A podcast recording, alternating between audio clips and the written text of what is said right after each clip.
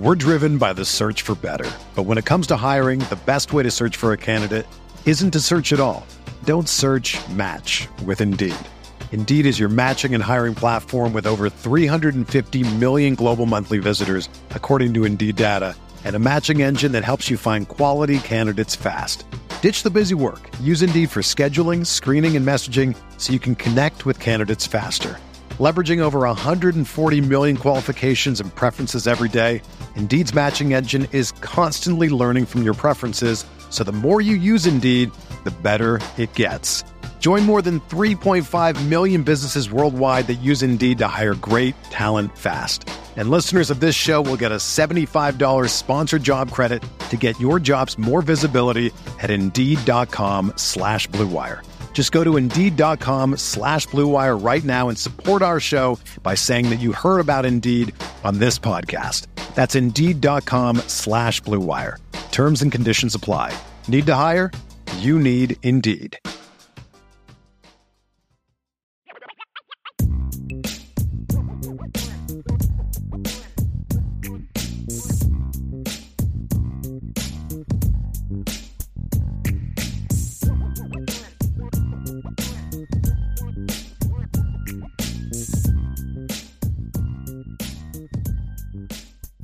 Mr. Roberts, it's mailbag time. Yes, and we're going to start off. We have a super chat down here from a very interesting name from Trash. Thank you, Trash, for your super chat. Yes, Trash. Thank you very much. Before the ACC days, I have a memory of football year that every game we played was against a rival. Why is that? And who are Notre Dame's true rivals?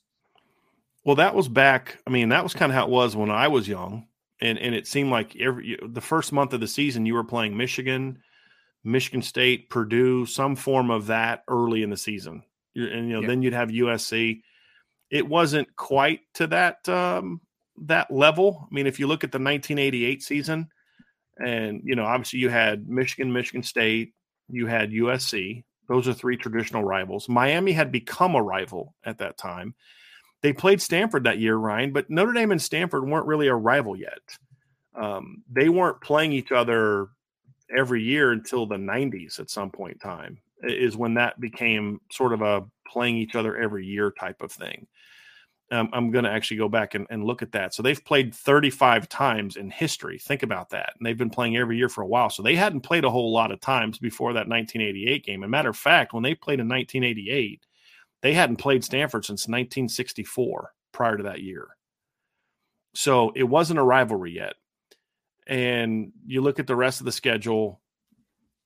You had Michigan, Michigan State, Purdue started the season off with rivals. Pitt wasn't really a rival. Miami was a sort of a new rival. Navy, you had Air Force, Rice, Penn State, kind of a rival. USC. So why was that?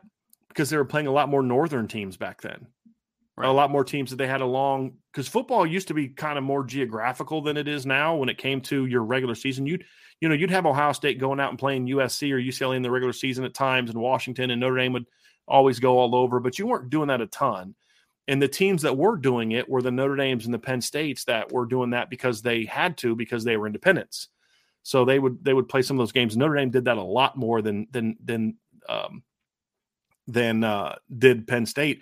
And then you'd see teams like Michigan would play Miami, uh, Florida State. They would always schedule tough. But why? Because the Big Ten only had ten teams, and you know you you you it was you were encouraged to go out and play teams out of your conference. Uh, Big Ten was the big conference back then because the Big Eight only had eight teams. The Southwest Conference they had like eight teams. The ACC had like eight teams. The the Pac ten was not the Pac ten back then. It was the Pac eight. I believe, if, if it was still the Pac 8 back then. And so, yeah, actually, let me go look that up. So the ACC had eight teams. The Big Eight had eight teams. Imagine that. They actually had the number of teams you're supposed to have. The Pac 10 was the Pac 10 then, Ryan. So they did have 10 then, but it wasn't for, for very long. The Southwest Conference had eight teams, and the SEC had 10 teams. So you had two teams that were 10. That's it. Everybody else was less than that. And then, of course, you had the long list of independents that we've listed. So you, when you have seven, when you have eight teams, you only have seven conference games. You have now four non-conferences because back then, a lot of times you only played eleven games in the regular season. Yeah. And so had a lot more games to fill, and so you know that, that that's what you kind of had to do. so I mean, I think it was just because it was more geographically based. The ACC for Notre Dame doesn't make a lot of sense geographically from a on-field standpoint. It makes a lot of sense for them recruiting wise and things along those lines, but it does it didn't make a lot of sense. Um, back then, you were just going to play a lot of Midwestern teams. That's just kind of how it was, and so that's why. And I kind of missed that. I, I would like to see Michigan State back on the schedule more regularly. I'd like to see Purdue on the schedule a little bit more regularly. I do not care about Michigan, oh, but in I, I don't. I just don't I do. care. I'm, I, am i am in the I, am in the minority. I do hate them, which is why I don't want to give them the the uh ability, you know, give them the platform to possibly even or you know get anything out of playing Notre Dame. Oh, I just want to be. I'm them. in the minority there. Yeah, but to me, Michigan and Michigan State and Purdue are much more true rivals because they weren't trying to block Notre Dame from joining the Big Ten and uh, you know didn't refuse to play Notre Dame. Michigan fans like say, "Oh, well, we taught you how to play football." Yeah, and exactly what happened after we got real good at it? You stopped playing us, and then tried to block us from joining the Big Ten for 50 years. You know what I mean? So, you know, sorry, I'm not going to get too excited about you trying to help Notre Dame learn how to play football, but that's really what, what it boils down to. And, and I just think that it's harder nowadays to to kind of establish those those Miami type of rivalries in, in a if from a team that's not in your league, and you know you're just not going to see a team like like what's the what would what's the advantage for Michigan in in all fairness? What's the advantage for Michigan to play Notre Dame every year? As far as I mean, what what benefit does Michigan game. have other than it being a rivalry? What what benefit is there for Michigan to play Notre Dame every year right now? Because they just proved they can play nobody in the non-conference and still get the playoff as long as they beat Ohio State. So why expose themselves to potentially losing to a team like Notre Dame in, in the non-conference? There's no benefit to it the way that it's constructed now. Can go like this, but the reality is, is you're gonna, you're not gonna get punished. And I mean, I mean, it's, it's nowadays, still proven that you are the power in the Midwest potentially. I mean, you're still trying. To, if Michigan goes to the playoff, does anyone question whether or not Michigan is the was the best team in the Midwest last year because they didn't play Notre Dame? The point is, if they beat Ohio State, they're going to get in the playoff. So why sure. would you expose yourself to playing Notre Dame in the non-conference? Now, Ryan, I'm not arguing that it's the right thing to do.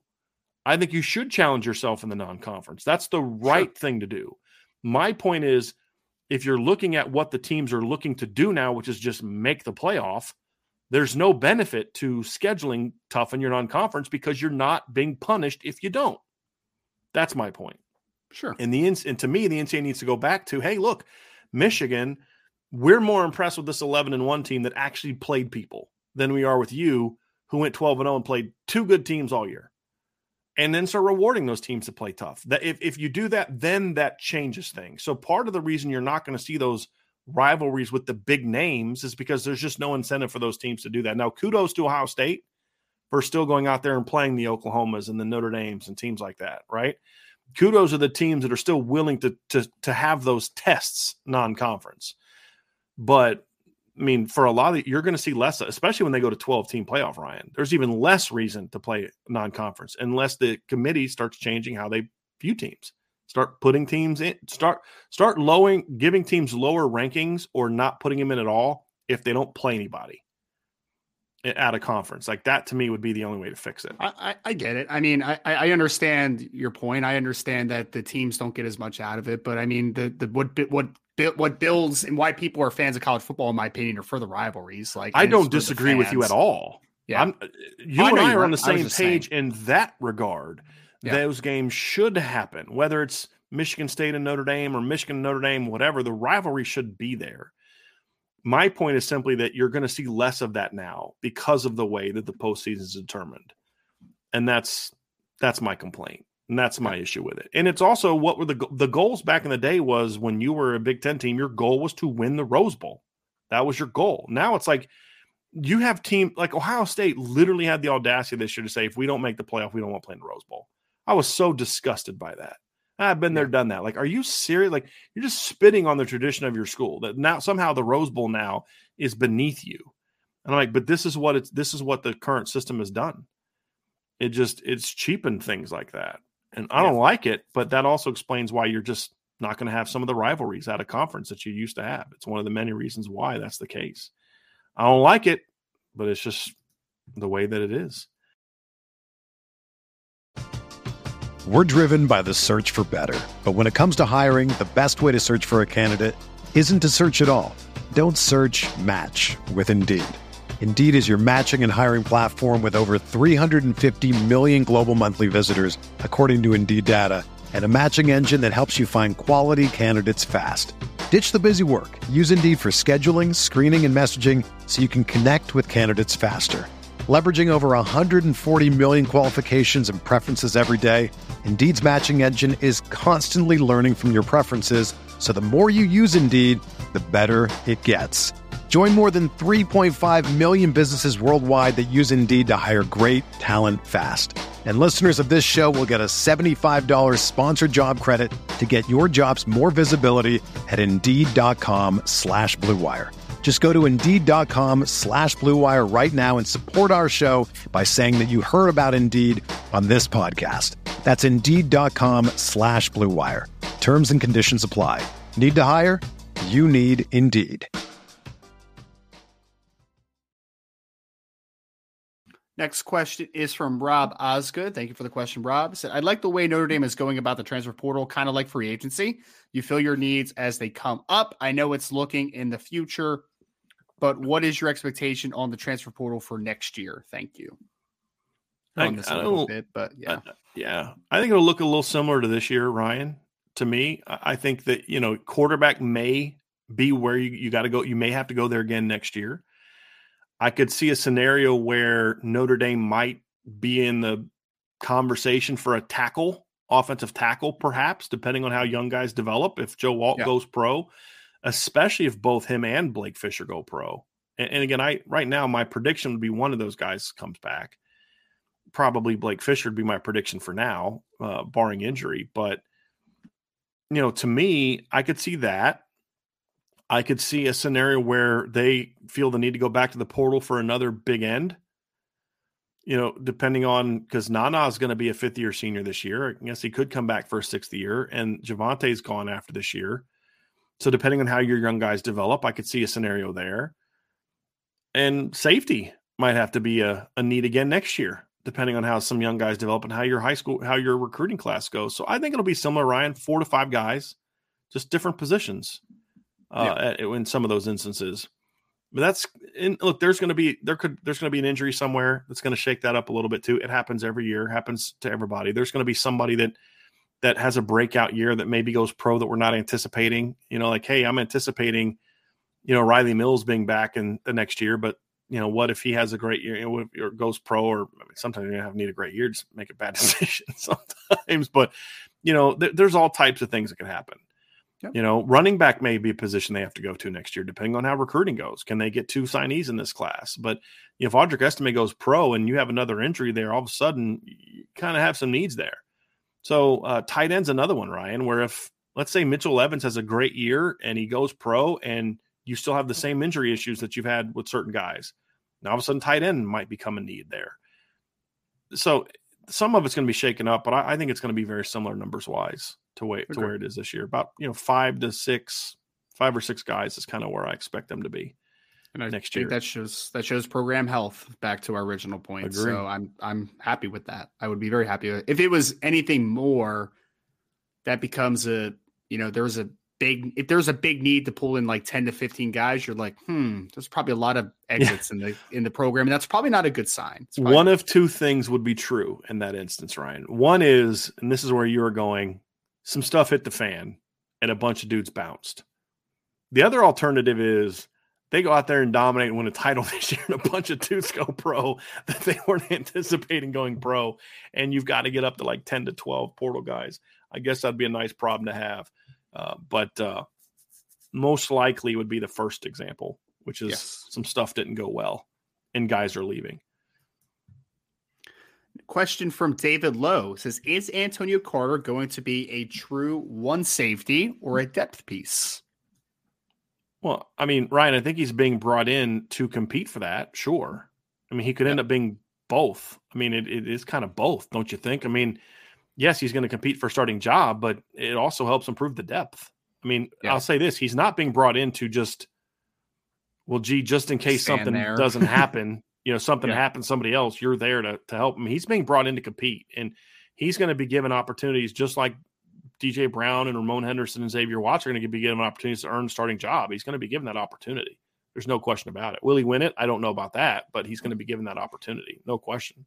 Well, he had he had opportunities to go to Wisconsin, Iowa, LSU, Florida. Like th- all those programs, David, are not recruiting him to just be a, a just a guy on the sideline all the time, right? Like those guys. I mean, he was very high on like Wisconsin for a little bit there. You know, I mean, because he would have went in and probably started day one from Wisconsin. So th- I don't think that he would be going to Notre Dame if he was just. I, I'm going to have no chance to compete, but I'm going to get a degree and I'm just going to be a, a key backup. Like I'm pretty sure Antonio has the he has a little bit of that behind him that say like, "Hey, I'm going to go in and I'm going to compete," and because Notre Dame has laid that out of like you're going to get an opportunity to do that. So yeah, mm-hmm. I think that he has opportunity to compete. But regardless, you got another number in the room, which was very important. Next question is from Archer four five two. What's up, Archer? He says reports today that seven ACC teams have been meeting to discuss how to either make more money or get out of their conference. Where do you think all the schools end up, and does the Big East reform?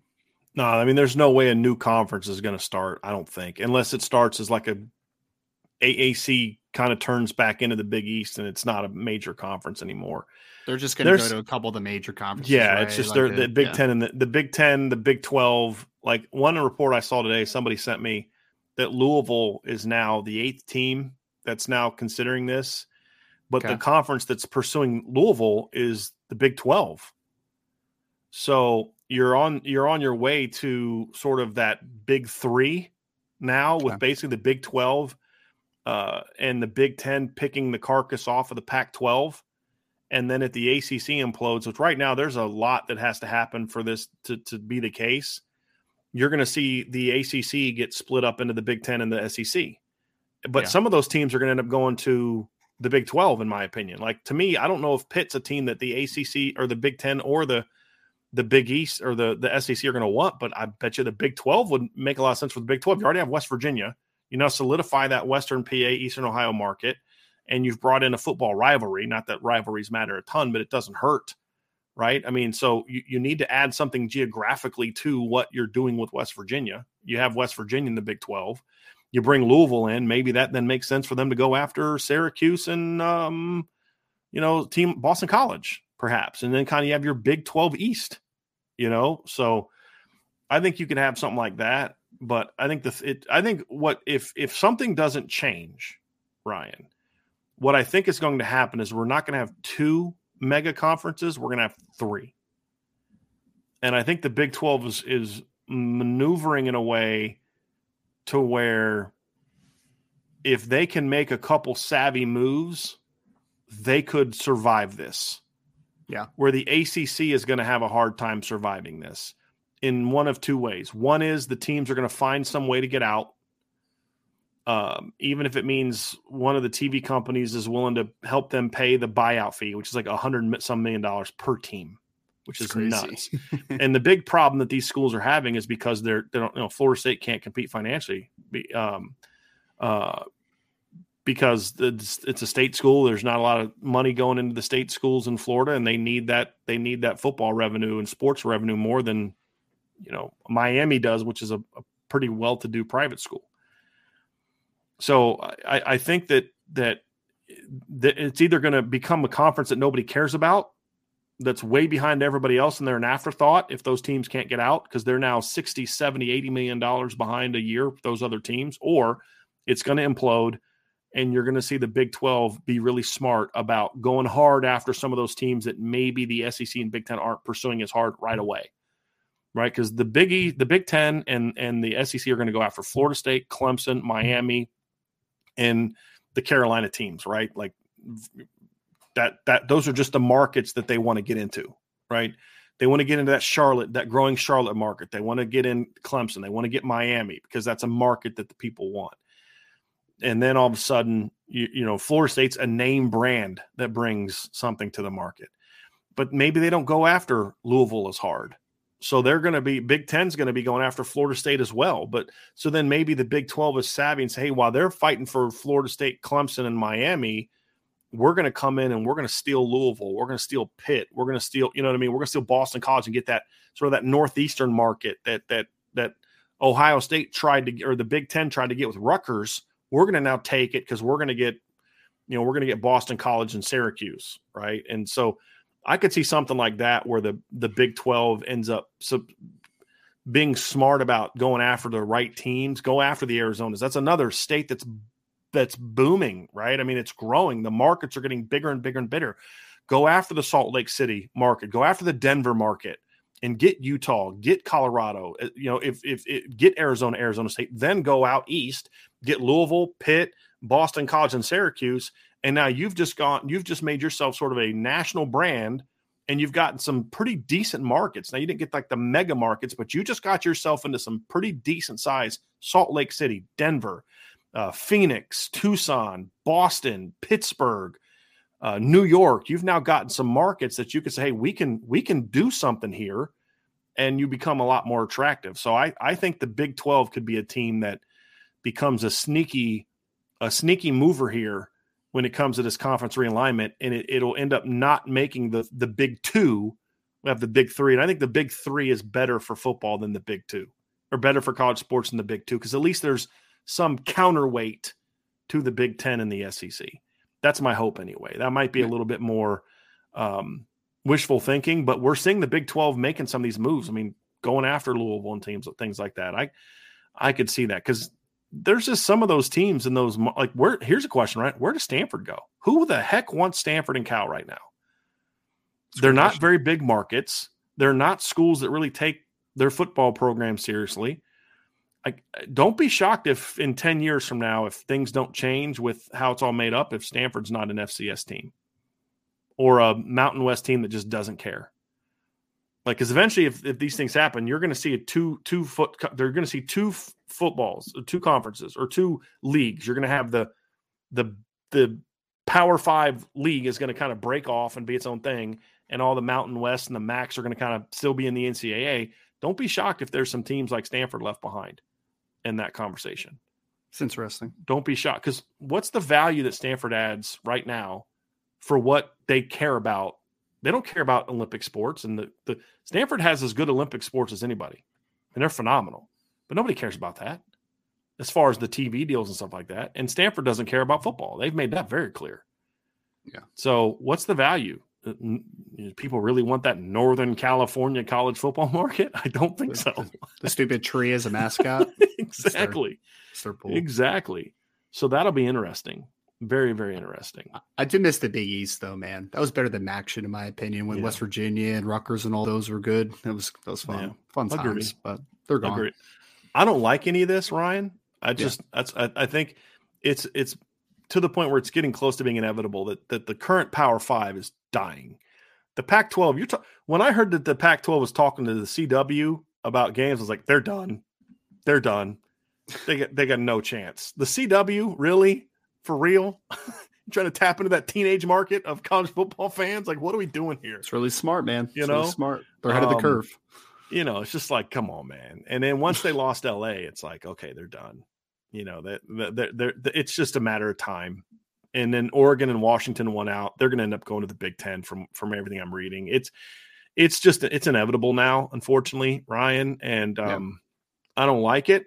Just the way it's going to be, sadly. Well, I, I, knew the Pac 12 was going to die as soon as I saw how they handled COVID a few years ago. So oh, yeah. I knew that that was going to die after that, to be honest.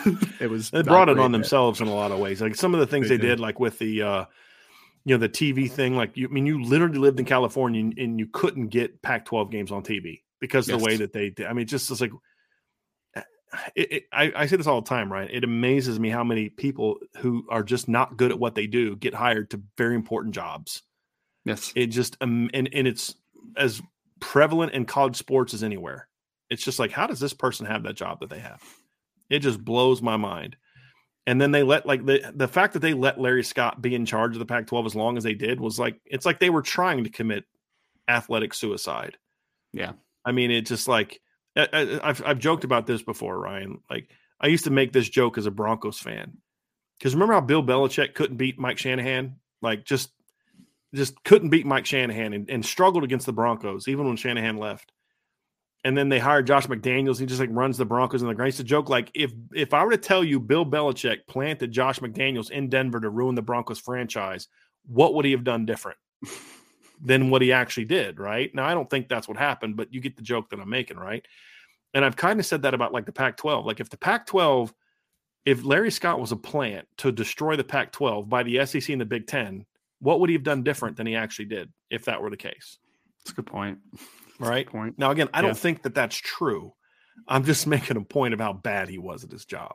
Well, well, sometimes I think about like they let me vote for the Davey O'Brien Award. I'm like, there must be idiots, man. Like, why are they letting me vote for it? Just kidding. I wasn't going to say nothing, you know. right? Heck do I know? Who voted for Carson Strong? Hold on a second. I liked Carson Strong, man. I know you did. That's why I'm saying that's what made that joke funny because I knew who Uh. that guy would who that voter would have been. Who who would have right. known that Carson Strong was going to be a turd of a person? We got a we got a two parter here from our uh, from our LSU fan. Insured by Big says one of two. Obviously, Notre Dame has a great chance to make the college football playoff or win it all this year. But how long is the leash on Marcus Freeman before his seat gets warm if that doesn't happen?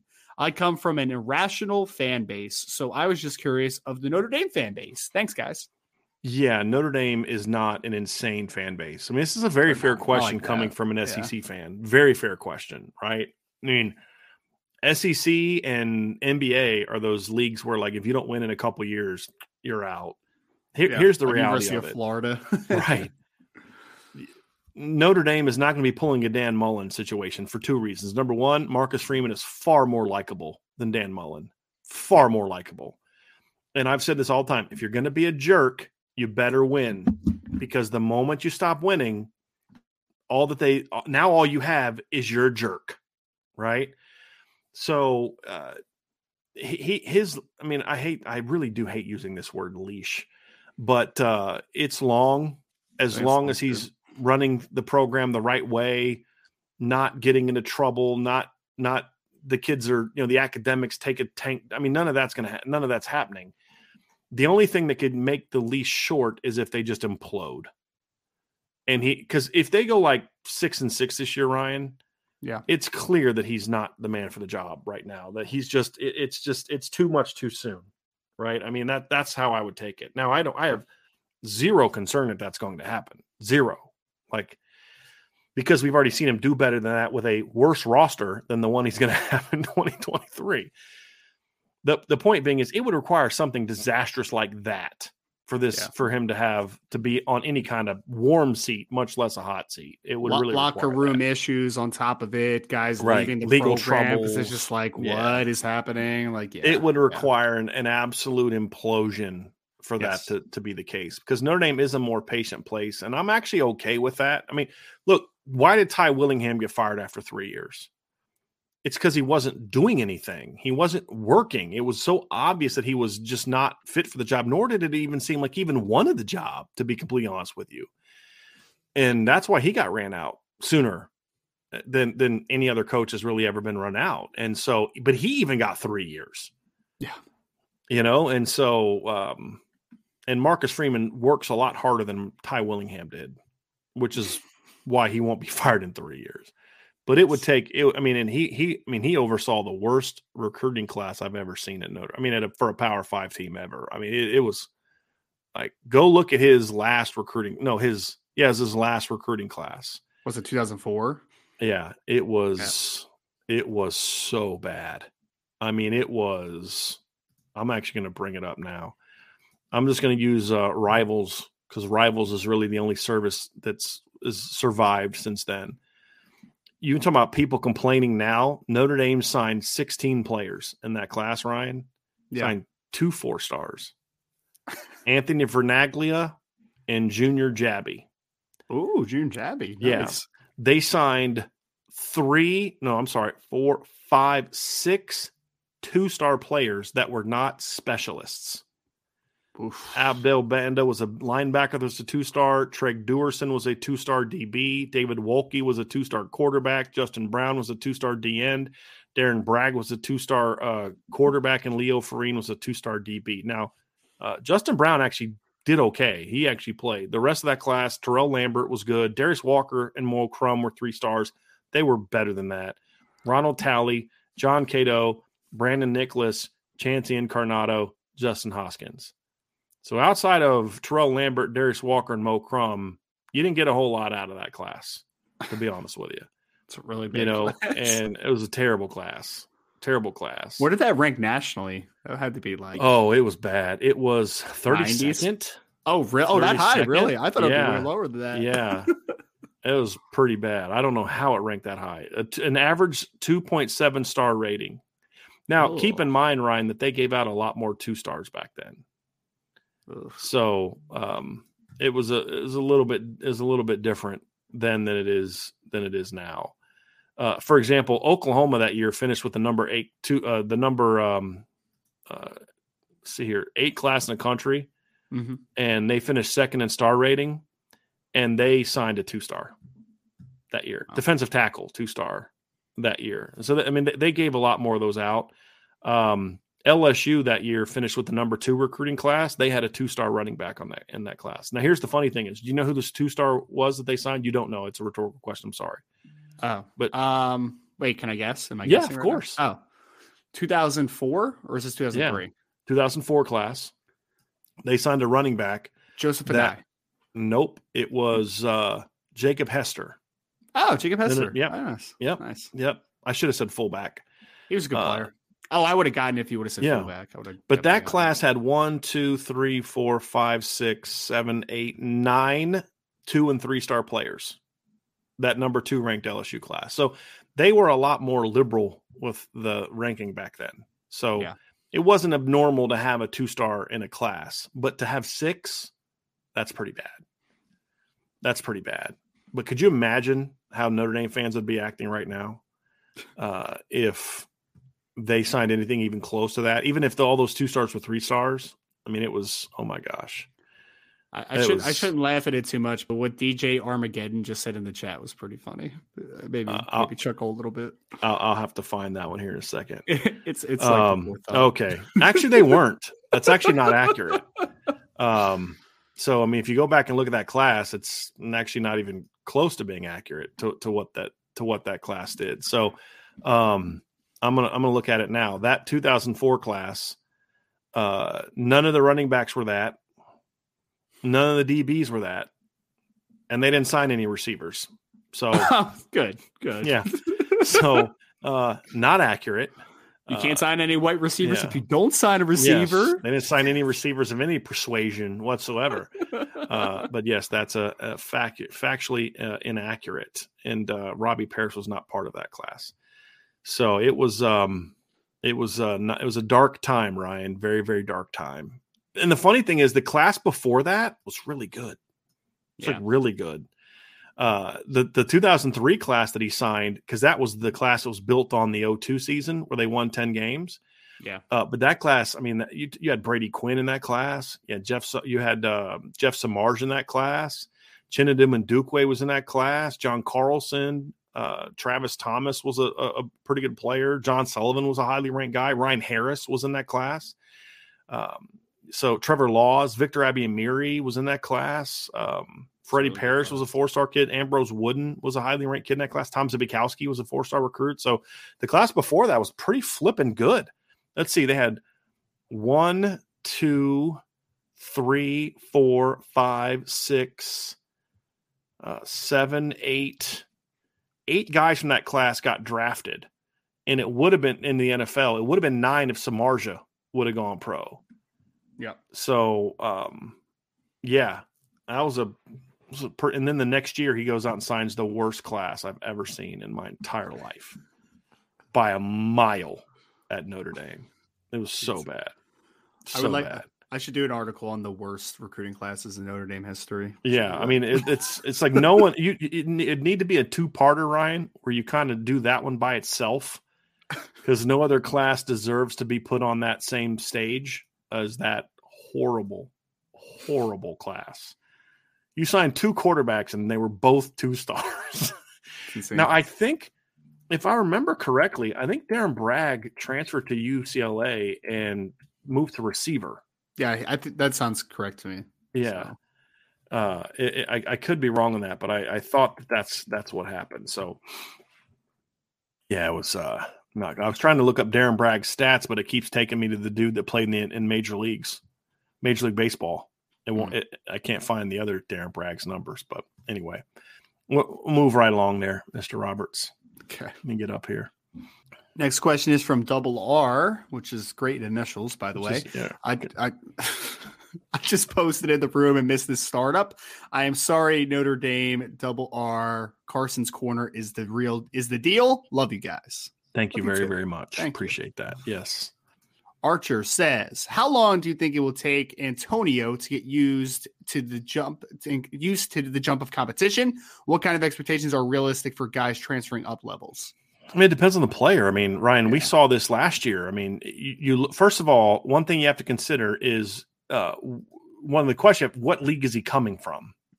Right. Yes. I think that's obviously a big question. The CAA, you and I talked. You and I were talking about this with Carson, with Antonio before the show started Yep. we were talking about all the guys from his league that have transferred and been successful. And then, of course, last year, just two that were very good.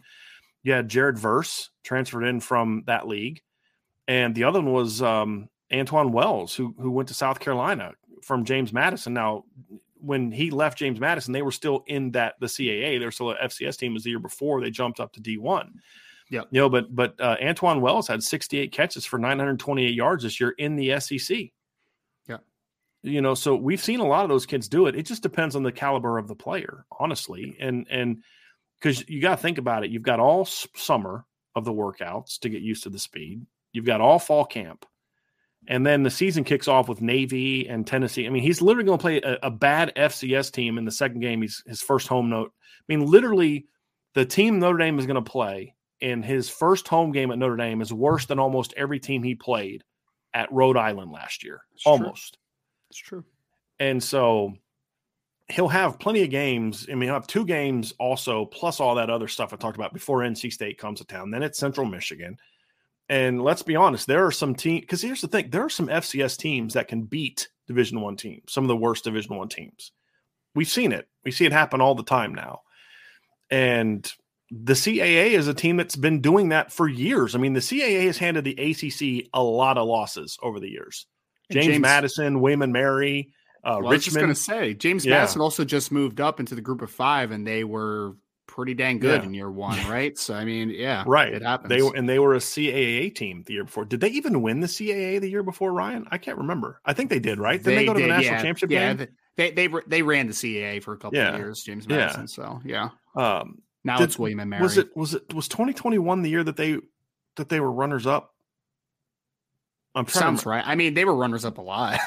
no, they they didn't win the CAA the previous year, Ryan. That's because they weren't eligible for it. That I, I, knew there was some reason why they no they they tied with Villanova for first. Oh, Villanova. Nice. Yeah. Uh, Villanova is another team that's beaten beaten some Division ones in recent years and given some teams some games. So yeah, I mean James Madison lost to Villanova, so technically Villanova was the champs. Villanova did not lose until the semifinal. So yeah, um, they did not they did not. Yeah, they they um. Oh, that can't be right. Hold on, this doesn't make any sense. Oh, James Madison lost to Villanova. Who'd Villanova lose to that year? James Madison had only one regular season loss was to Villanova. Then they lost to North Dakota in semifinals. So Villanova in 2021 only had one loss in as a women Mary. Their other regular season loss was to Penn State. Yeah. And then they went to the postseason and lost to uh, South Dakota. State in the second round, who you've said is a really good FCS team yes, now. Very good. And they brought like so yeah so, this year. So James Madison ties for the league lead in their division, and then they come out. They then move up to Division One and go. What they win eight games this year? Something like right? that. Eight yeah. and three. They yeah, won eight and three this out. year. Yeah, blew out Middle Tennessee, blew out Norfolk State, beat App State on the road, blew out Texas State 40-13, blew out Arkansas State on the road 42-20 blew Old Dominion 37 3, beat Georgia State by two, beat Coastal Carolina by 40, 47 to 7, and then lost by a touchdown to Georgia Southern, got blown out by Louisville, and then lost uh, by two touchdowns to Marshall. So that was their that was their season in year one coming up from the from the CAA. From NH says, B Ryan, this was great. It's so enjoyable to get a chance to meet these young men. Thank you. Well, thank you for listening. We appreciate it. Yeah. Uh, he is a he was, that's why we wanted to get him on Ryan because he's just you and I both had a chance to talk to him. He's just a really nice kid. uh, uh, yeah, really good kid, really unique kid, and but also I mean you, You all met. He's laid back. He's talking soft. He's very intelligent.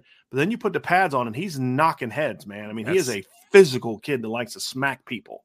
Yes, and I like that kid. I like kids. Someone like someone said in the chat when he was on that his nickname is going to be the uh, tone setter. Yes, I like that. I was, that was, well, like, was well done. Too, well done. Too.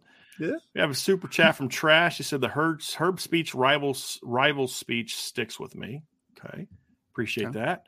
And then we have one from Mark Stewart, my man. Mark Stewart says Big Ten Network showed Notre Dame versus Michigan State in 2010, the fake field goal game. Mark, why are we talking about this game? The Notre Dame offense has some firepower, and Floyd, yeah. Theo Riddick, and Dayne Crist even looked good. Michael Floyd was amazing. Can Merriweather be as good as Michael Floyd? I don't think so. I mean, Michael, Michael Floyd, freak man. he was. He was so good. I, I look like Michael Floyd to me was a five star guy coming out. I mean, he was right on the same level as a college prospect as the two other stars in that in that in that level, AJ Green and and uh, Julio Jones. And Michael Floyd was the better player when they were freshmen. And if he doesn't get hurt as a freshman, I mean, his numbers his rookie year would have been silly if he didn't get hurt. I mean, he he he made a very quick impact at Notre Dame. you know what I mean?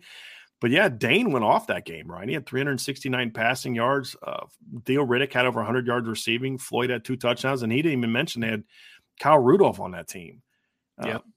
So you know, I mean that that that guy had that guy had. I mean that team had some some, some firepower. There's there's no doubt about that. And you know when when you look at um, you know when you look at what Michael Floyd did from the minute he got to Notre Dame, I mean goodness gracious. In 2008, his you know, he catches a touchdown pass in his first game. He has 300 yard game, 400 yard games uh, in in his last five before he got hurt.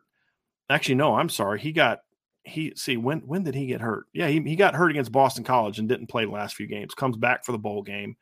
Then the next year he comes out, and the year that Golden Tate wins the Biletnikoff, what a lot of people may not remember is Floyd was the one that started the season off even better. Against Nevada, Floyd had four catches for 189 yards and three touchdowns. Against bad. Michigan, he had seven catches for 131 yards and a touchdown, and then he had two catches for 38 yards and a touchdown early against Michigan State, and then got hurt, broke his collarbone, and came out. Floyd was the one that was off to even a, a bigger start that season than, than, Golden Tate. Now, look, Golden Tate was still off to a good start that year. Don't don't get it twisted. You know, Golden had some had a couple pretty good games those first two games as well. Uh, but Floyd was the guy that Jimmy Clausen looked for. I mean, the first game he had Golden had three catches for 59 yards, and against Michigan, I think they both went over 100 against Michigan. Let me check real quick. Yeah, Golden had nine for 115 and two scores, uh, but Floyd was there was Jimmy Clausen's top target, and Golden doesn't win the Biletnikoff if Floyd stays healthy because there would have been the numbers would have been split more.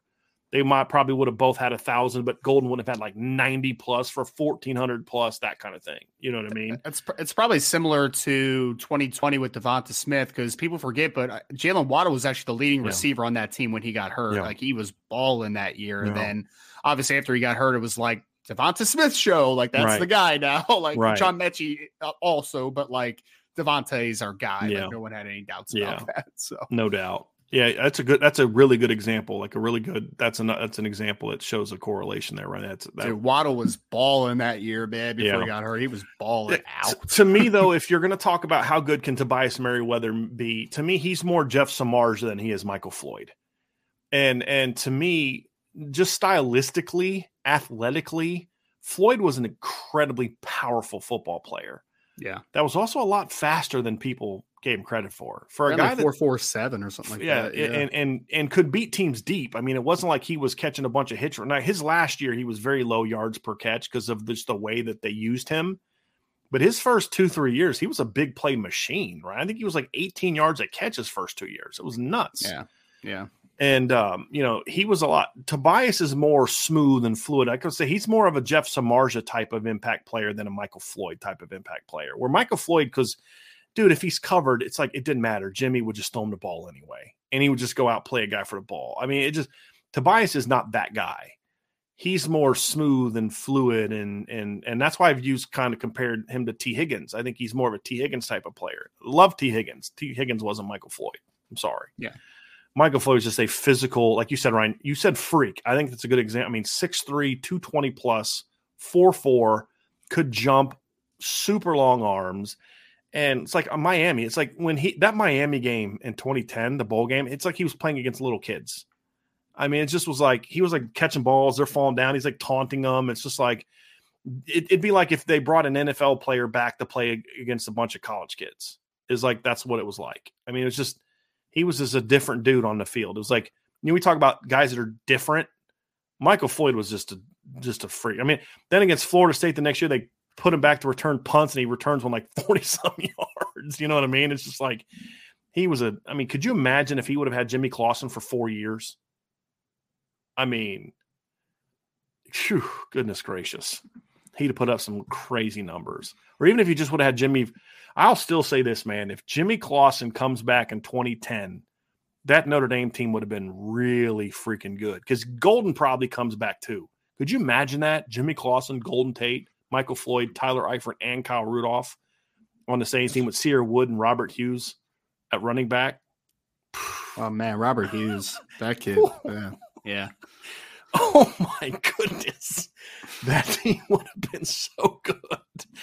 Oh man, that team would have been good. But yeah, you're right, Mark. That team had some serious firepower, man. Some serious firepower. Just couldn't sure just couldn't consistently do it and couldn't really run the football when they needed to that year. That was a that was a problem that they had, to be honest with you. And then when when uh, and Dayne was just it was just a really inaccurate quarterback. You know, he just would go through these spells where he, would just look like a million bucks, and then he'd have these spells where it's like this guy can't complete a pass. It was uh, strange, strange yeah. to say the least. Next question from John Leahy says, "What team do you think had the most impactful transfer class?" Well, I, I, think it depends on a couple different ways you're looking at it. If you're just talking about volume, you know, Colorado. I guess, yeah. I mean, the whole starting lineup's going to transfer. So, yeah, yeah. I mean, it's just, it's, it just. I mean, it's it's so hard to it's so hard to compare the different the different ones, Ryan, and strategies different. Yeah, it's yeah. just. I mean, looking at like Colorado's got thirty what 41, 47 transfer commits. 40 insane. Seven. Uh, USC has 13, and they brought in some guys that are that are going to be somewhat impactful. I thought Oklahoma had a pretty good transfer class. To be honest, USC only had 13. I'm surprised about that. Uh, 15. Oh, 15. 15. Okay. Excuse yeah. me. 15. I did say 13. I'm going to say 15. Yeah. Uh, they had 15 guys come in. Um, you know, so so they they had a good they had a good class. They had an impactful class. Uh, had some guys leave as well. I mean, obviously they had some, you know, some they they signed 15, but then they had they had some guys take off. Obviously, um, Texas or Oklahoma, I thought had a pretty good transfer class. be honest with you, and I'll tell you, a team that continues to, to really do the portal well is Florida State. Yeah, Florida State got Jeremiah Byers, the offensive tackle, yeah. who's a stud. So yeah, and and they got uh, Braden Fisk, who I would have yes. gladly taken in Notre Dame. To be yep. honest with you, uh, they they had some some some departures. They had some guys they lost as well. Uh, sure. Uh, Jaheim Bell's a good pickup. People are making a little bit more out of that pickup than I think they should, to be completely honest with you. Uh, but still, still good pickups nonetheless. And then they had a bunch of dudes leave for uh, Colorado. Did you see that? Florida State did. Uh, yeah. Let's see. They had five. see, five of their former players left for Colorado, at least. Yeah, it's weird. Yeah, but Braden Fisk was a good pickup. Fentrell Cypress is a good again a guy that's getting a little bit more hype than he should, but he's another a good pickup that they had.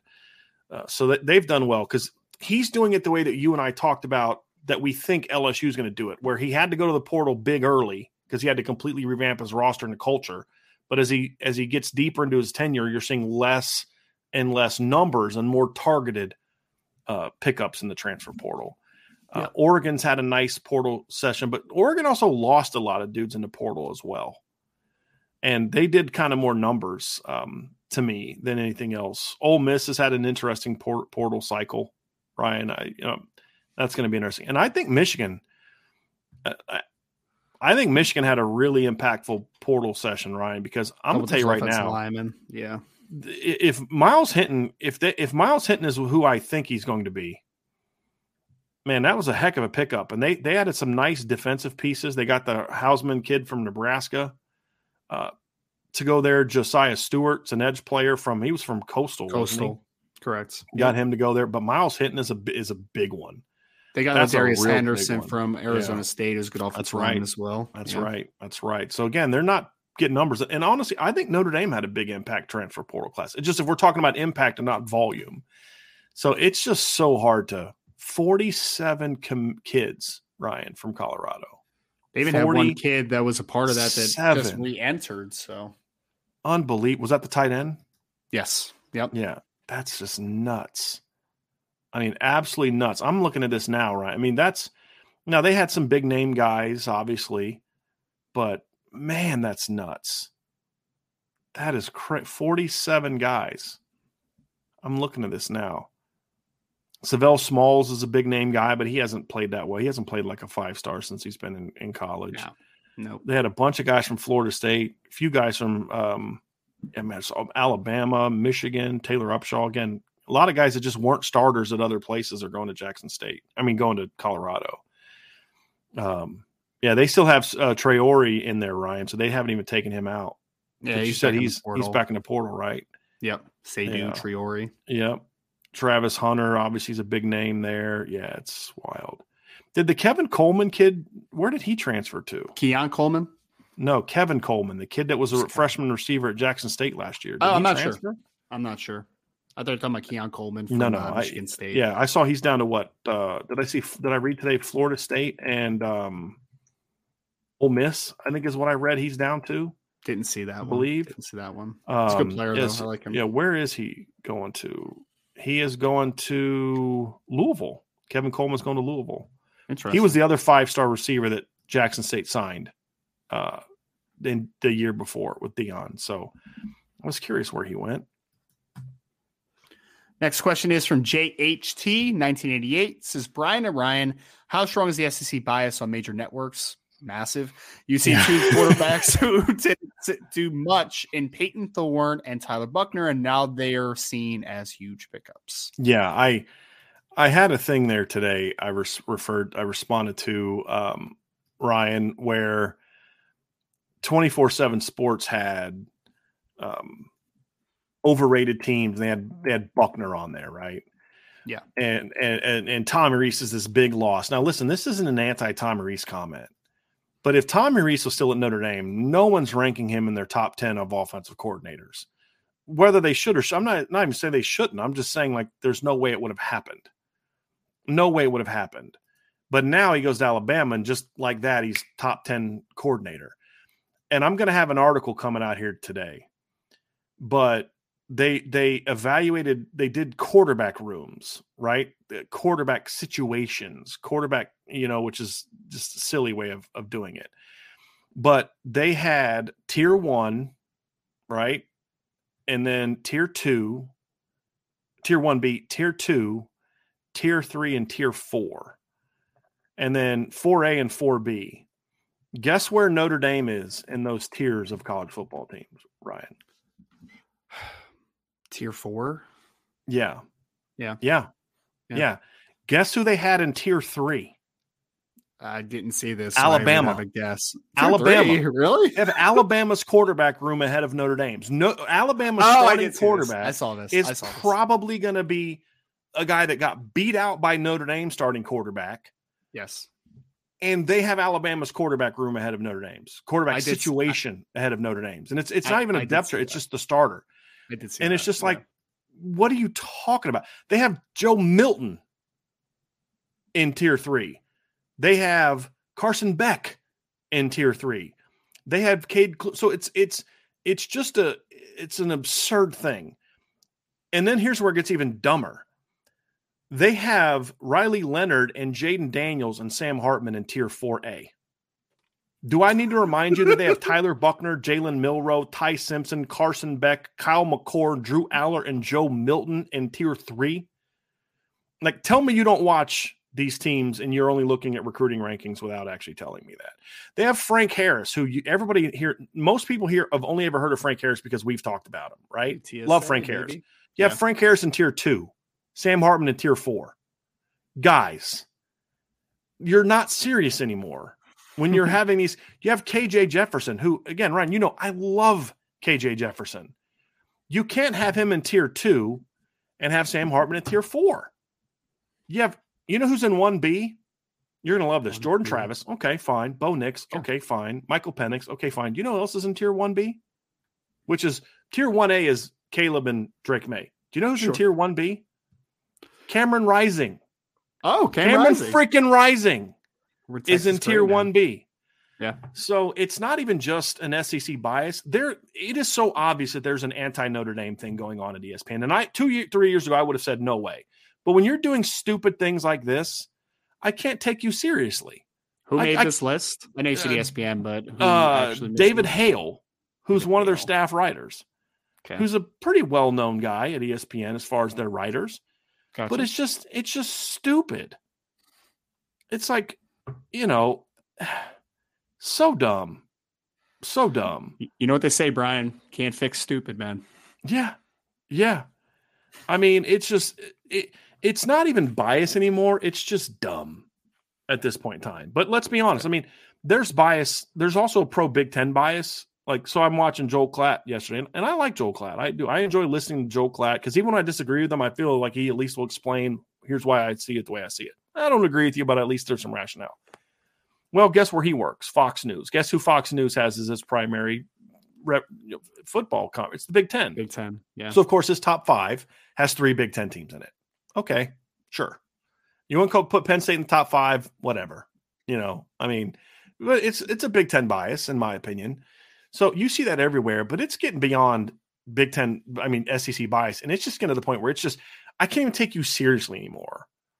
You know, it's it's like watching politics on. I can't. I used to love watching pol, and I would watch CNN. I would watch Fox. I'd watch MSNBC. I just like like kind. Of, but now it's just it's so I can't watch any of them now because it's just like you're not even trying to be serious at this point in time. It's like you're just like a reality TV show. You guys aren't even. This is all. This is all fake. This is all like just spin that you're just you know for ratings crap. It's not even serious. It's not even an attempt. Like I used to be able to have discussions with people on the opposite side of me politically, Ryan, where it's like I could at least feel like they were making a good faith argument. They believe what they believe about this issue. I believe what I believe, and we could have an honest conversation about it. Now it's like you're not even being honest anymore because you literally took the opposite stance of what you're taking now three years ago yeah. because it was proposed by someone of the opposite side. And that's true on Fox and all of them, right? This isn't like a, oh, Fox is honest, but CNN's not. They're all crap, in my opinion, now. Because it's like stuff that you would have, like, so if you're a right winger, stuff that Donald Trump would do, you're all for but you hated it when Bill Clinton did it. Right. And now it's like people that support things that Joe Biden does hated it when Donald Trump did it. It's like you're not serious anymore. I can't take you serious anymore. And sadly, that's how sports media has turned into now, Ryan. Yeah. It's like I can't even I don't even think you believe that. That's the thing. I I don't even think you actually believe what you just said. I think you're just saying it shock, for some other shock, thing. Shock now. Yeah. That's all it is. Because like if you actually like Joe, that's what I was saying about Joel Klatt. I think Joel yeah. Klatt actually kind of has convinced himself of that because partly why because he sees those big 10 teams all the time it's it's it's i think he thinks the way he does about penn state because he watches a lot of penn state games because he covers the big 10 so sure. it's a bias but i don't think it's an intentional misleading bias that's right, the difference right. like he's convinced himself of it it's not like Correct. he's being dishonest yeah and he's yeah. making an yeah. argument for why they're there a lot of this other stuff is just either you're really awful at your job or you're just yeah. dishonest. And I think sometimes it's a little bit of both. Well, I mean, it's it's it's, it's, like the whole uh, Skip Bayless thing, right? Like people call Skip stupid. I'm like, Skip's not stupid. He just plays into it, man. Exactly. Like, that's what he's doing. Like he's, he's very smart, which is why he makes a crap load of money, right? right? I mean, because he knows yeah. that's what sells. Because you know what all these people that say he's dumb do? Yeah. How do you know he's him. dumb? Because you watch his show constantly. Yeah, exactly right? So it's like, but how do you have Cameron Rising in tier 1B and have Sam Hartman in tier four? Like, make that make uh. sense for me, Ryan. Yeah. Make that make sense for me. I, I Give can, me man. some sort of justification that you could say why Cameron Rising needs to be in tier two or tier 1B and Sam Hartman's in tier four, and give me some explanation on why the Alabama kids are all ahead of Sam Hartman. Conference championships. I don't know. That's that's all I got for you. I don't know. It's man. just so stupid. So yeah, JHT a, a, bet, a, better mustache. I don't know, man. I'll be honest. I used to push back on this Notre Dame bias stuff. I thought it was fans being paranoid. I really did, but I've come to the point now where it's like it takes a, a, greater leap of faith for me, Ryan, to say it's not biased than it does yeah. for me to say it is biased. It takes a far greater leap of faith for me to say that. And I just, I can't anymore. It's just because it just happens so consistently. It does. You know, yeah. and that's what makes it kind of really frustrating. And also is why I'm making some of the business moves that I'm making because I'm like, if you don't like it, then do something about it. And I'm going to try, try my best yeah. to do something about it. So anyway, rant on that over. There we go.